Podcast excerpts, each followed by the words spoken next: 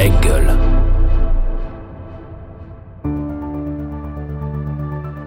In football, or soccer, there are rules for a ball out of play.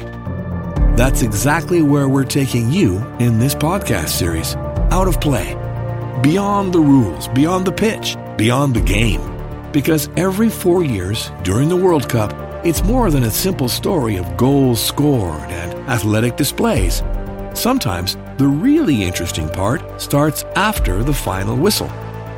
We've crossed the world to talk with journalists and passionate fans to bring you some of these stories that all have one thing in common the World Cup. In the stories you'll hear, some of you weren't even born yet. For others, you might remember it like it was yesterday.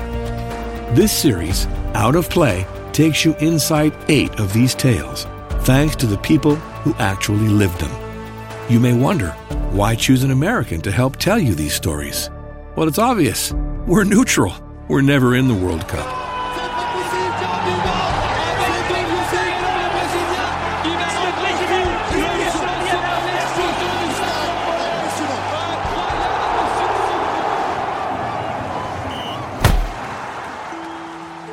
His net worth is thought to be $400 million and $400 billion for his people.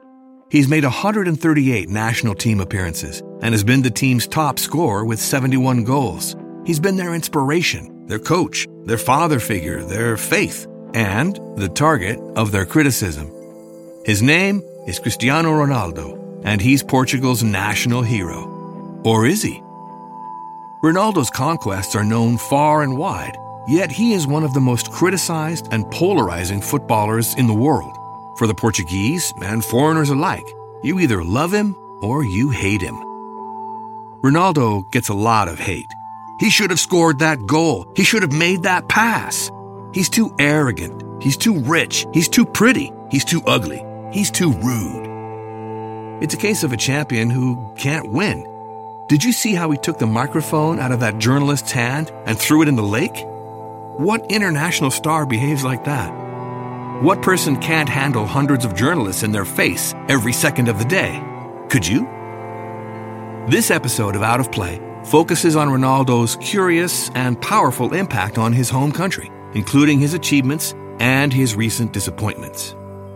We will explore the phenomenon of the Portuguese fans who criticize him but would easily injure any foreigner who dares to speak negatively about CR7. We'll look at the Euro Championship and the tremendous impact Ronaldo has, and will probably always have, on his people.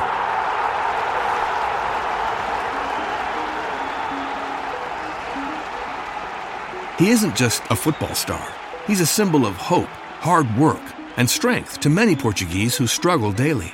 He is often the glue that brings together all of Portugal, at home and around the world. He breaks the tension between local club fanatics, even if just for 90 minutes every couple of years. If there is one place in the world where he will always be a sort of God reincarnated, it's in his hometown of Madeira. On this little island at 900 kilometers from the Portuguese coast, the 32 year old embodies rags to riches. The town proudly put up a statue of him. He has his own museum and a hotel bearing his name. Just recently, the Madeira Islands airport became Cristiano Ronaldo Airport. Thank you for being here. Seeing my name be given to this airport is something very special. Everyone knows I'm very proud of my roots and of my country. In the interviews I give, I always take the time to compliment Portugal and especially Madeira. I've said that I think distinguished people should be honored while they are still alive, as is my case. So I would like to say a huge thank you to the president of the regional government for having the courage, the boldness, and the firmness of defending his idea. Daniel Sá, the director of the Portuguese Institute for Administration and Marketing, says Ronaldo is a high earning brand for Portugal. He said that, along with port wine, Cristiano Ronaldo is the most well known Portuguese product in the world. At 32 years old, Ronaldo has chosen to reinvest a lot of his wealth back into Portugal's economy through various endeavors including fashion, museums, and hotels. His Funchal based clothing line includes underwear, jeans, shoes, and accessories. His impressive collection of more than 160 trophies is on display in his Madeira Museum, which more than 250,000 fans have already visited. His most noteworthy financial venture is with the luxury hotel group Pestana. He invested about 37 million euros to have four CR7 branded hotels. His name attracts many of the tourists who come for these attractions, which brings a lot of tax dollars to the local government. The Madeira regional government chose to rename the local airport in his honor after Portugal won the 2016 Euro Championship. The name change brought a lot of criticism. Shouldn't a star be more humble? The pride with which he accepts this honor and praise, is it proper? The national government was the first to question the regional government's authority to make this decision. Shortly after, then Secretary of State for the Portuguese Socialist Party, Francisco Seixas da Costa, directly attacked the name change on his Facebook page, writing, The decision to plaster Ronaldo's name on the terminal was pushing the boundaries of common sense, justice, and the absurd. Many Portuguese politicians, including Seixas da Costa, argued on national television that Ronaldo would be better served by a stadium or a sports complex. The regional president of Madeira, Miguel Albuquerque, came to Ronaldo's rescue. He told the press it was an appropriate honor for a great Madeirense. He also said, I believe that calling this into question is a lack of manners and a stupidity. It is a proposition to recognize a great sportsman, a great Portuguese. Cristiano Ronaldo attracts thousands of visitors to the Madeira Islands each year. These islands rely heavily on tourism. Could this be one of the main reasons Ronaldo's Madeira fans always remain so loyal to him? In general, Ronaldo is a positive international ambassador for Portugal. But many Portuguese fans prefer Messi over Ronaldo, especially considering the Spanish league issue. This could be a response of resentment to what some see as betrayal their beloved Ronaldo representing a team from the neighbor with whom they've had so many rivalries. Paulo Futre, ex Atletico Madrid player and now a commentator for Portuguese TV, suggests there are some people in Portugal who would rather see Messi win the Ballon d'Or instead of Ronaldo. There have even been instances where Portuguese fans have chanted, Messi, Messi, Messi at Ronaldo when he arrived with the national team at hotels and airports around Portugal. Futre said that it's been a while since he's heard this happen. He has said it was a disgrace when it did. Once Ronaldo is representing his home country, it seems loyalties magically change. Suddenly, he is their captain, their strength, their reason to go on living. Ronaldo's most important victory, at least for his people, is the 2016 Euro Championship. This win boosted the nation's pride and gave them hope for the 2018 World Cup. There's a reason the 2016 victory means so much. In 2014, Portugal was massively disappointed with Ronaldo during the World Cup. Injured, frustrated, and off his game, he was failing his country and his fans. The inspirational, hard-working Cristiano was nowhere to be seen. His 2014 injury was expected to keep him out for at least two months, including Portugal's first round World Cup elimination.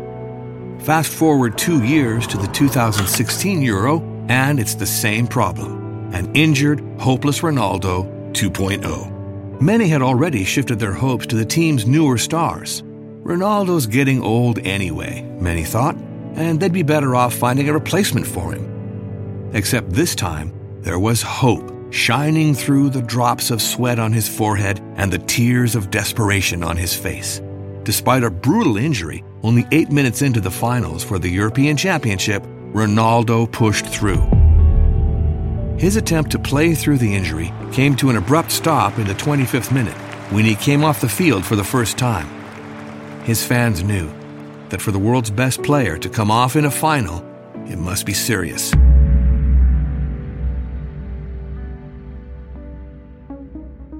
Recently, even his family life has drawn criticism. His sudden and abundant state of fatherhood concerned some. They speculated children might take his focus away from the field. Journalists taunted him for having more children than La Liga goals in 2017. Ronaldo's first child, Cristiano Jr., was born via surrogate in 2010. In June 2017, Ronaldo welcomed twins Eva Maria and Mateo, again through a surrogate. Then, just a few months later, his girlfriend gave birth to his fourth child, Alana. Many Portuguese fans admire him as a father, but some fans worry his children are a distraction. Ronaldo's mother and other family primarily care for his children, but he dedicates a lot of attention to them and is present whenever possible. Many Portuguese women admire Ronaldo, the father figure, while men seem to respect his strength, dedication, and success. Even with the new additions, Ronaldo seems to dedicate 110% to his team. You gotta give him that.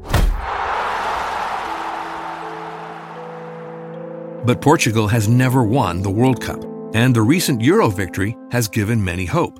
What concerns fans, however, is the star's perceived lack of interest in winning. Asked if he had any more goals for his career, Ronaldo said he had already achieved all his football dreams. He said it would be great to win the World Cup, but if he had to end his career at that moment, he'd be just fine. Some considered his attitude to be humble. Other Portuguese fans thought it was disrespectful. Many of Portugal's supporters think Ronaldo has an obligation to the team and to the country. They considered it selfish that he only focused on his career. They want him to remember the hope the Euro 2016 brought the country. With some thinking the Euro may have been a lucky win, they are relying heavily on Ronaldo for the World Cup, putting their hopes and dreams once again in the hands of the local hero who no longer seems to want to conquer that summit of football, that ultimate victory. Go ahead, insult Ronaldo in front of a Portuguese fan. See what happens they will defend him to the death. Yet, lately, it seems he divides his local fans. So, why do Portuguese fans so fiercely protect their golden boy and at the same time are his biggest critics? It's like how a parent pushes a child to do their best and often forgets to say how proud they are. It's the same with Portuguese fans. We interviewed a 22 year old Portuguese fan. Sort of how we are our own biggest critics, we are his. If he aimed so close to the bar or post that the goal went in flawlessly, it's because he has perfected his shot. If it barely misses because it bounces off the posts or bar, he should have worked harder. He should have been more careful with his knee injury, especially because he knew how much we needed him. But damn that stupid player with no life whose only purpose was to put Ronaldo out of the game. We see all his flaws as our own. When he fails, we fail. But when he wins, we win too.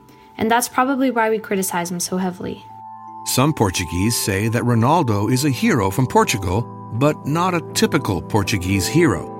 He wants and he gets. He doesn't have the courage of conqueror San Sebastian, and he's not an alcoholic like the famous writer Fernando Pessoa. He knows he's the best, and he admits he knows it. To be admired, the heroes in Portugal have to be scrutinized and must have a collection of faults that sabotage their greatness. These faults work like an antidote to jealousy, a defense mechanism, so ordinary people don't feel less in their accomplishments, which seem smaller in comparison. Sometimes Portuguese see success as a perversion. For those who don't have it, the success of others can provoke jealousy and frustration. It's as though accomplishing something through talent doesn't count because you were born with that talent.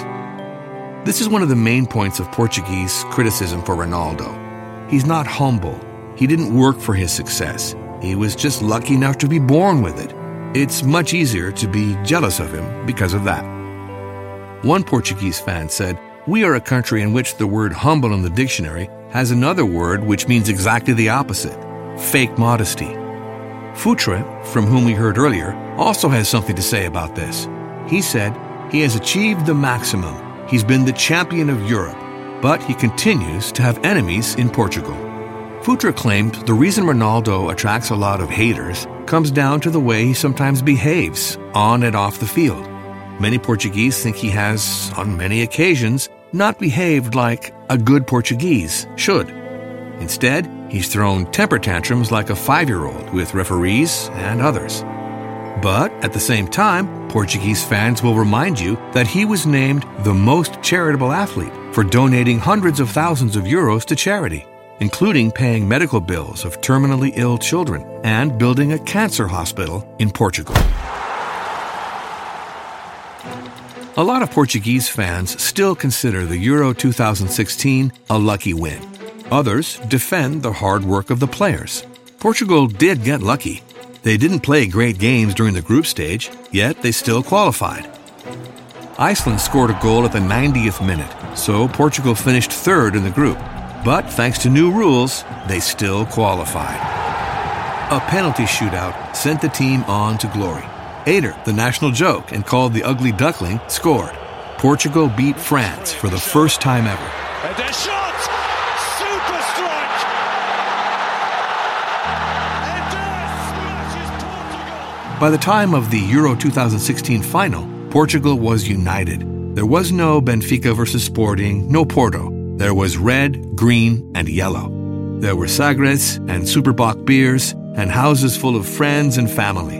In that moment, Portugal became one, and with a cry of hope after that victory, Guilherme Cabra, a proud Portuguese citizen and football fan, created a popular video called The Venting of a European Champion. Cabra put into words what 11 million Portuguese were feeling.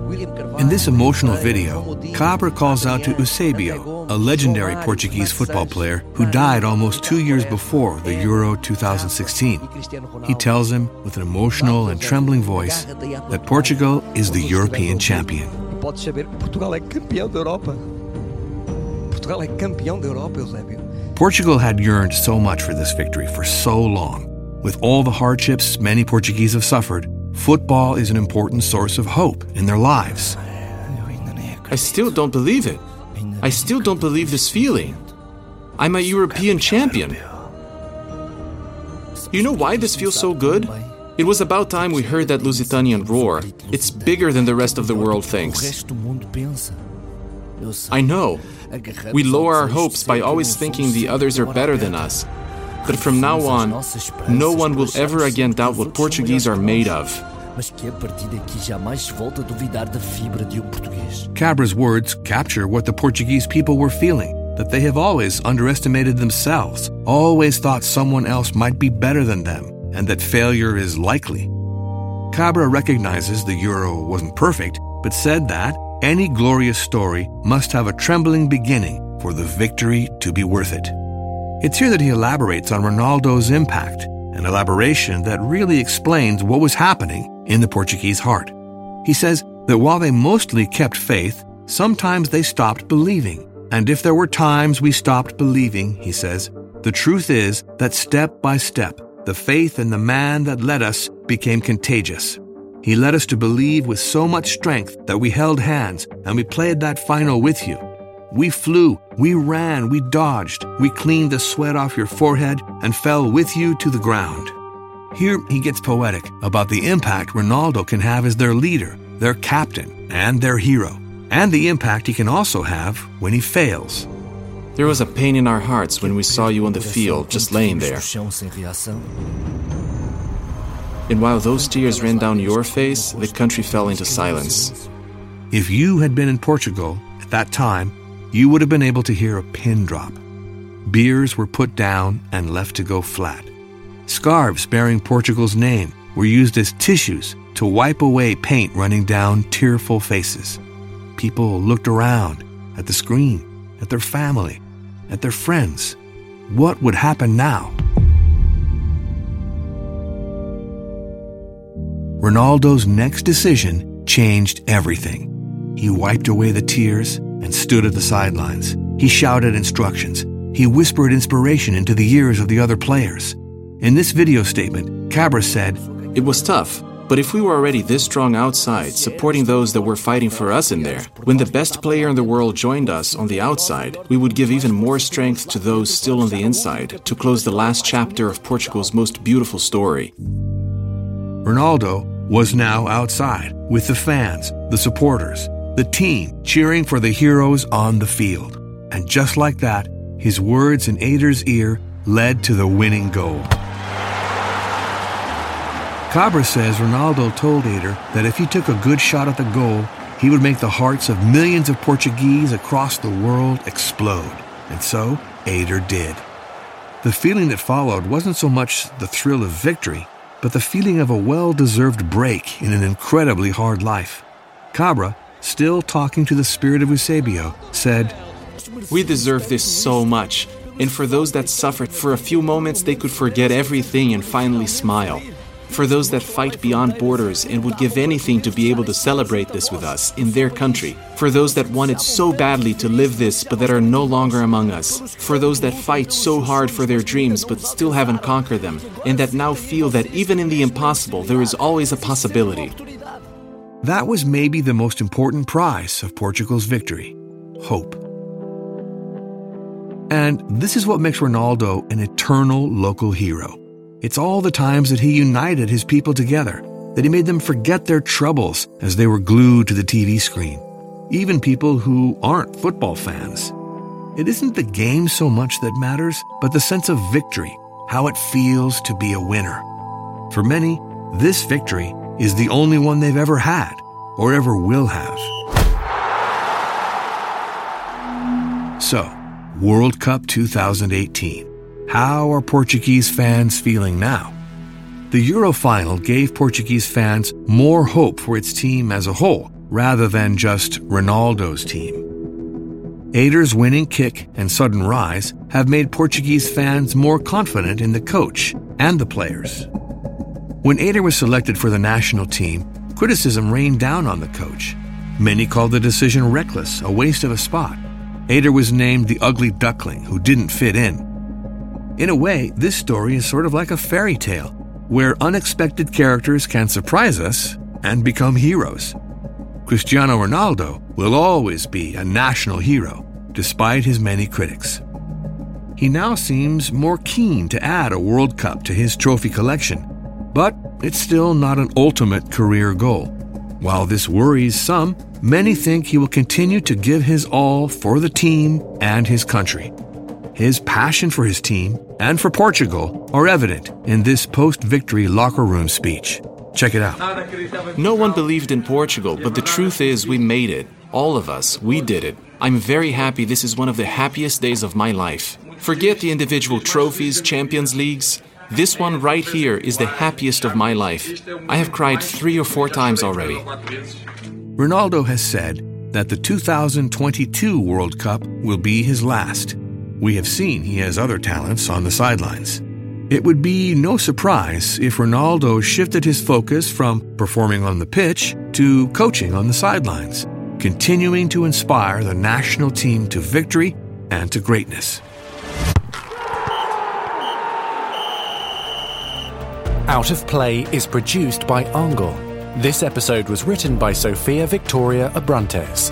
Sound production by Thee in Paris, France. Original score by Roman Pilo and Max Ziepel. English version narrated by David Gassman. Find more episodes of Out of Play anywhere you find podcasts and on outofplaypodcast.com.